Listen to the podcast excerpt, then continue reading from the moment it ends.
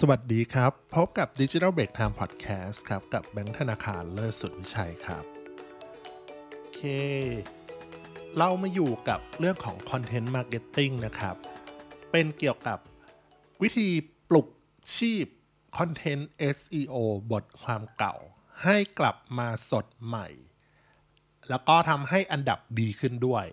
ทำยังไงได้บ้าง เรามี 4 วิธีเนาะโอเค ต้องเกริ่นก่อนว่า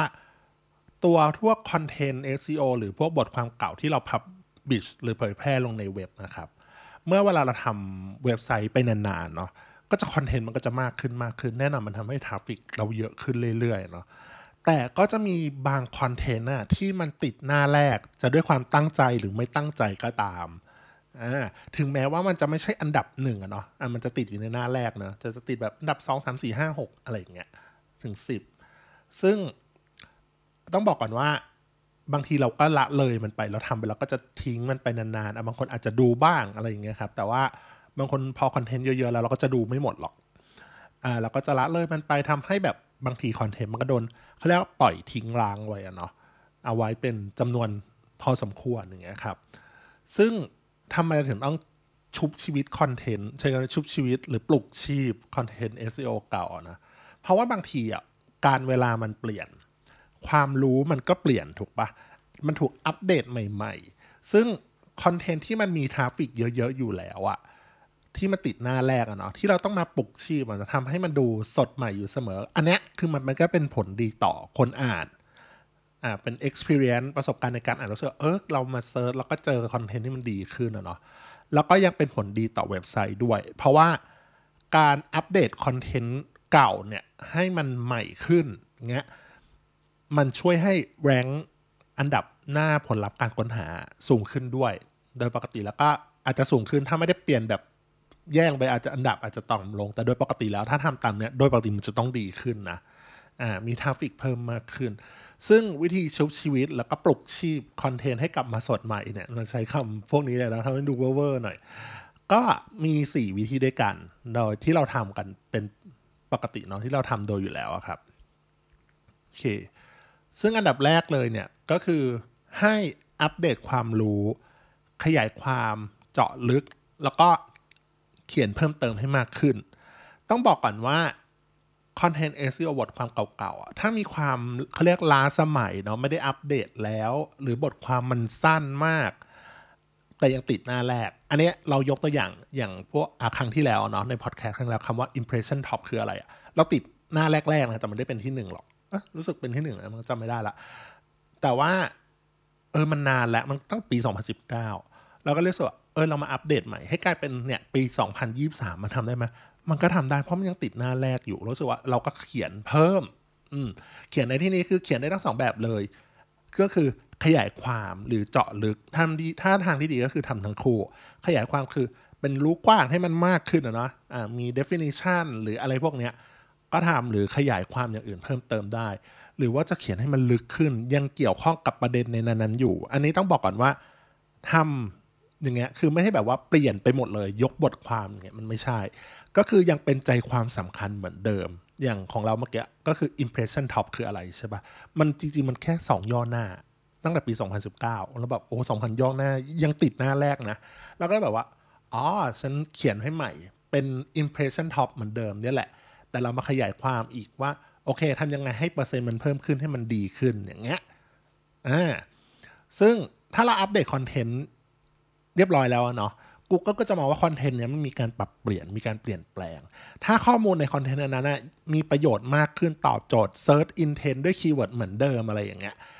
ส่วนใหญ่ จะทำให้ผลลัพธ์การค้นหาสูงขึ้นด้วย แล้วก็การที่เราอัปเดตความรู้หรือเขียนเพิ่มเติมมากขึ้น ก็จะมี keyword อื่นๆ เพิ่มเข้าไปอีกถูกไหมมันก็จะทำให้อ่าคอนเทนต์นั้นติดอันดับใน keyword อื่นๆ เพิ่มขึ้นด้วยครับ ต่อมาข้อที่ 2 ให้ลองขยายพื้นที่ placement หรือขยายของคอนเทนต์เนี้ยเผยแพร่ไปยังโซเชียลมีเดียอื่น ๆ โดยปรับคอนเทนต์ SEO ให้เข้ากับแพลตฟอร์มนั้น ๆ อันนี้หลายคนอะเข้าใจว่า SEO อะ Search Engine Optimization อะคือการทำคอนเทนต์ลงลงในส่วนของเว็บไซต์เท่านั้น แต่ในความเป็นจริงแล้วอะมากกว่านั้น นั่นหมายความว่า ก็คือทำให้ปรับแต่งให้มันเหมาะสมกับ Search Engine ของในแต่ละแพลตฟอร์มอ่าซึ่งถ้าเราทำความเข้าใจจริงๆ SEO ทำได้หลาย ๆ แพลตฟอร์มเลย TikTok ก็ทำได้นะ Shopee Lazada อะไรเงี้ยอ่าพวกคอนเทนต์ที่อยู่บนเป็น Product หน้า detail อย่างเงี้ยมันทำได้อยู่แล้ว แต่ต้องบอกก่อนว่าการทำคอนเทนต์ลงไปในบนแพลตฟอร์มอื่นๆอะแน่นอนว่าเป็นเขาเรียกอะไรเป็นไปได้สูงมากๆ ที่คอนเทนต์ของเราก็จะติดลำดับการค้นหาในส่วนหน้าผลลัพธ์ของการค้นหาด้วยเหมือนกันอ่าโดยที่ยังเป็นคอนเทนต์เดิมนะ แต่ว่าไม่ใช่แบบ copy paste แปะไปเลยอะไรอย่างเงี้ยเออเราต้อง adapt หรือว่าเรียกปรับปรุงอ่าคอนเทนต์นั้นอะให้มัน match กับแพลตฟอร์มนั้น ๆ ด้วยอืม อย่างที่บอกคือเราก็ต้องเข้าใจธรรมชาติของแต่ละแพลตฟอร์มด้วยเนาะว่าเป็นยังไงว่าคอนเทนต์รูปแบบไหนได้รับความนิยมอะเช่นเราทำคอนเทนต์เก่าในเว็บไซต์อยู่แล้วอย่างเงี้ยเรามีเว็บไซต์อยู่แล้วถูกปะเราก็ทำคอนเทนต์ตามปกติเลยไป แต่เราอยากเอาเรื่องที่เรามีอยู่แล้วเนี่ยเรื่องเก่ามาเล่าใหม่ เราจะหยิบแค่บางส่วนมาก็พอแล้วใช่ปะถ้าเราทำบน Tik t o อกก็อัดเป็นวิดีโอสั้นๆ 30 วิหนึ่งนาทีไม่เกินอะไรอย่างเงี้ย ก็ทำได้โดยอัดแล้วก็พูดไปก็ได้เนาะซึ่งทำให้มันเป็นคลิปสั้นๆ แล้วก็มันไปอยู่บนแพลตฟอร์มที่เราเลือกใช้อย่าง TikTok มันก็ match กันเนาะซึ่งหมายความว่าเราไม่ต้องคิดคอนเทนต์ใหม่เลย ถูกปะเราก็กลายเป็นเหมือนชุบชีวิตเออคอนเทนต์นั้นนะให้อยู่บนแพลตฟอร์มอื่นๆ อันนี้อะเรามายกตัวอย่างประสบการณ์ของเราเองเนาะคือเมื่อก่อนเราเริ่มจากงานเขียนอย่างเดียวเป็นคอนเทนต์ที่เป็นบทความเฉพาะบนเว็บไซต์ ของ Digital Break Time เท่านั้นนะเออส่วนโซเชียลมีเดียอย่างอื่นนะเอ่อ Facebook IG แล้วก็ Line OA ไว้เพื่อกระจายคอนเทนต์เฉยๆ เราแทบจะแบบเอาไม่มีคอนเทนต์ไป publish บนแบบเขาเรียกอะไร เป็นแบบเต็มในที่อื่นๆเลยอะไรอย่างเงี้ยแต่ว่าพอเมื่อปีที่แล้ว เรารู้สึกว่า เออเราอยากทำพอดแคสต์ขึ้นมา เราก็ไปศึกษาเนาะเออว่าพอดแคสต์ต้องทำยังไงอะไรยังไงที่ไหนได้บ้างอะไรเงี้ย เออ แล้วเราก็เอาคอนเทนต์เก่าๆ ที่เป็นบทความอยู่แล้วอะมา rewrite บ้าง อัปเดตคอนเทนต์บ้าง อืม แล้วก็มาทำเพิ่มเติมในส่วนของพอดแคสต์ลงใน Podbean Apple Podcast Spotify YouTube Google Podcast ทำให้เวลาค้นหาใน Google Search อะอันเนี้ยบ่อยมากนะนึกบอกก่อนเราทำอย่างนี้ปุ๊บอะใครเอาไปใช้ก็ได้นะ แต่ว่าต้องปรับให้เหมาะสมกับธุรกิจด้วย เรา search ปุ๊บเนี่ย บางทีวิดีโอใน YouTube ก็ขึ้น ขึ้นแทนที่หน้าเขาเรียกอะไรในแท็บที่เป็นวิดีโออ่าหรือถ้าเป็นรูปมันก็มีอยู่แล้วถูกปะแล้วก็ต้องไป search ในบางทีอะไป search ปุ๊บเนี่ยมันก็จะขึ้นอะไรพวกเนี้ยขึ้นมา มันกลายเป็นว่ามันช่วยกระจายคอนเทนต์ถึงแม้จะเป็นคอนเทนต์เดียวกันถูกปะแต่ขึ้นอยู่กับว่าคนอะมันอยู่หลาย ๆ ที่เนาะเออแต่เนี้ยต้องบอกก่อนว่าเออโซเชียลมีเดียที่เราไปกระจายพวกเนี้ย ขึ้นอยู่กับความถนัดของเราด้วยนะ ว่าเราชอบทำอะไรแนวไหนยังไง ส่วนตัวแล้วก็เริ่มจากเสียงก่อนยังไม่ออกหน้าเขินอะไรเงี้ยเออแล้วก็แบบเออเราชอบทำอย่างนี้ก่อน แล้วก็มันก็ทำได้ง่ายด้วย ใช้แค่คนคนเดียวทำอย่างเงี้ยเออไม่ได้ทำยากขนาดนั้นโอเค ต่อมาข้อ 3 ให้ทำรูปใหม่ รูปในที่คือรูปปกรูปประกอบบทความ แล้วก็รวมไปถึงพวกบทความอินโฟกราฟิกด้วยทำให้เข้าใจง่ายขึ้น แน่นอนว่านอกจากเนื้อหาที่เราอัปเดตให้มันสดใหม่แล้วเนาะก็ยังมีต่อมาก็จะเป็นรูปปก รูปประกอบบทความ เพราะว่าในบางครั้งครับ รูปประกอบบทความเก่า เนื้อหามันก็ล้าสมัยไปแล้วเหมือนกันเนาะอย่างอย่างของเราบางที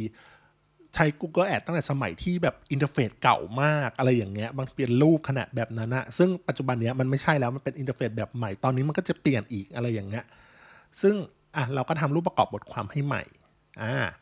เป็นเรื่องดีนะ เพราะว่ามันรู้สึกว่าเออเว็บไซต์มันก็ดูอัปเดตอยู่ตลอดเวลาอย่างเงี้ยแล้วก็อย่าลืมว่าใส่อ่า alternative text เข้าไปด้วย ATL text อะไรเงี้ยใส่เข้าไปด้วยทำให้แบบผลลัพธ์การค้นหาดีขึ้นอ่าแล้วก็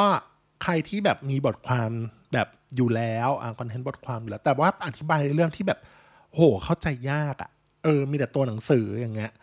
ซึ่งถ้าถ้าเรามีความสามารถในการทำอินโฟกราฟิกเนาะหรือว่าจ้างคนอื่นทำก็ได้ เพื่อให้แบบคนอ่านทำความเข้าใจได้อย่างรวดเร็วมากขึ้น ซึ่งมันก็ดี เพราะว่าอินโฟกราฟิกเนาะมันก็ทำให้เอ่อคนดูข้อมูลอะ่ะ มันดูจบรู้เรื่องภายในภายในรูปเดียวเลย ซึ่งเราก็มีวัตถุดิบอยู่แล้วถูกปะแล้วก็มีบทความเก่าๆอยู่แล้ว แค่เอามา adapt ให้เป็นอินโฟกราฟิกเท่านั้นเอง แล้วเราก็เอาอินโฟกราฟิกไปแชร์ต่อง่ายด้วย อืม ต่อมาข้อสุดท้ายแล้วครับ ข้อ 4 ข้อ4เนี่ยที่เน้น ถึงแม้ว่าจะไม่เป็นการปรับปรุงประสิทธิภาพของ SEO โดยตรงอะเนาะแต่เนี้ยเราแนะนำว่าคอนเทนต์เก่าๆที่โดนปลุกชีพขึ้นมาเนี่ยก็ควรจะสร้างคุณค่าเหมือนกันให้กับเราด้วยคือการใส่ call to action หรือ CTA ครับ ให้เหมาะสมกับธุรกิจของเราเนาะอันนี้เราต้องยอมรับนะครับว่าในทุกๆครั้งที่เราทำคอนเทนต์น่ะลงไปเราก็จะส่วนใหญ่ก็เราก็คาดหวังนะถูกปะจะต้องอะไรขายของให้ได้ lead หรือว่า something อะไรสักอย่าง ถูกไหมอืมซึ่งแล้วแต่ธุรกิจเนาะใครที่ทำ affiliate marketing อะ เปลี่ยนเป็นลิงก์เชิญชวนให้ซื้อสินค้า แล้วก็จะได้ค่าคอมมิชชั่นลงไป ค่าค่าส่วนแบ่งเนี่ยอะหรือใครทำธุรกิจที่ขายสินค้า e-commerce platform รีวิวหรืออะไรอย่างเงี้ยนะ ก็อย่าลืมใส่ลิงก์ของสินค้านั้นๆด้วยไม่ว่าจะเป็นลิงก์บน s h อ p e e Lazada หรือว่าลิงก์ ที่ให้ซื้อสินค้านั้นๆ บนเว็บไซต์โดยตรง แต่ถ้าใครเป็นทำธุรกิจด้านบริการอย่างของเราอย่างเงี้ยอย่างของ Digital Break Time เนี่ยสร้างปุ่ม call to action เป็นอีเมลติดต่อ Facebook Messenger Line OA หรือเบอร์โทรแน่นอนให้เกิด generate lead ขึ้นมา ซึ่งพวกเนี้ยเนาะก็จะเปลี่ยนให้คนอ่านให้เกิดกลายเป็นลูกค้าได้ โอเค เราก็จะมาสรุปคอนเทนต์เนาะบทความเก่า ให้กลับมาส่วนใหม่แบบ จริง ๆทำได้แบบอย่างที่บอกเกริ่นไปแล้ว ซึ่งวิธีการเช็คว่าคอนเทนต์เก่าๆอะว่ามันยังติดหน้าแรกหรือมี traffic เยอะไหมเนี่ยจริงๆเช็คได้ง่ายๆนะครับ ด้วย GA4 หรือ Google Analytics อืมแล้วก็ Google Search Console เนาะในเว็บไซต์ของเราว่าเฮ้ยมันมีคอนเทนต์ไหนที่เรายังแบบเฮ้ย active active จริงๆมัน active หมดแหละ แต่ว่ามี traffic เข้ามาแบบเราชอบดู top ห้าสิบแล้วเราก็จะไล่ไล่ไปว่า เอ๊ บทความนี้เราทำไปหรือยังนะอะดูแล้วลิงก์ไหนอะไรอย่างเงี้ยเป็นอยู่ใน rank ที่ดีอยู่อ่าแต่ว่าเฮ้ยมันมันเขียนมานานแล้วนะ เออ มันเก่ามันล้าสมัยแล้วเรามาทำปรับปรุงอะไรได้ไหมอ่าทำให้คอนเทนต์สดใหม่มีชีวิตชีวาขึ้น ต้องบอกก่อนนะบางคนอาจจะแบบสงสัยว่าปรับปรุงคอนเทนต์พวกนี้แล้ว แล้วเราอย่างที่บอกคือจะได้ประโยชน์อะไร แน่นอนว่าทำให้อันดับดีขึ้นคนอ่านก็เยอะขึ้น แล้วก็บางทีอะมันเขาเรียกว่า ความรู้อะมันมีแค่ว่าล้าสมัยไปเฉยๆ แต่บางอย่างก็คือมันยังใช้ได้อยู่ อย่างอย่างพวก digital marketing อะเนาะ ถึงแม้ว่าบางคนบอกเฮ้ยมันดูเปลี่ยนไปเร็วเนาะ แต่ในความเป็นจริงอะพวกเมทริกซ์หรืออะไรพวกเนี้ย อืมอัลกอริทึมมันอาจจะมีเปลี่ยนบ้าง แต่พวกเมทริกอะยังคงเดิมไม่ค่อยเปลี่ยนน้อย แล้วก็พวกแผนอะแผนแพนนิ่งอะไรเงี้ย จุดมุ่งหมายในการทำหรืออะไรเงี้ย เปลี่ยนน้อยมากคือตัวแก่นมันไม่ค่อยเปลี่ยนหรอก ส่วนใหญ่เปลี่ยนพวกดีเทลอะไรอย่างเงี้ยเนาะเออโอเค ใครอยากจะให้ฟังเรื่องอะไร สามารถคอมเมนต์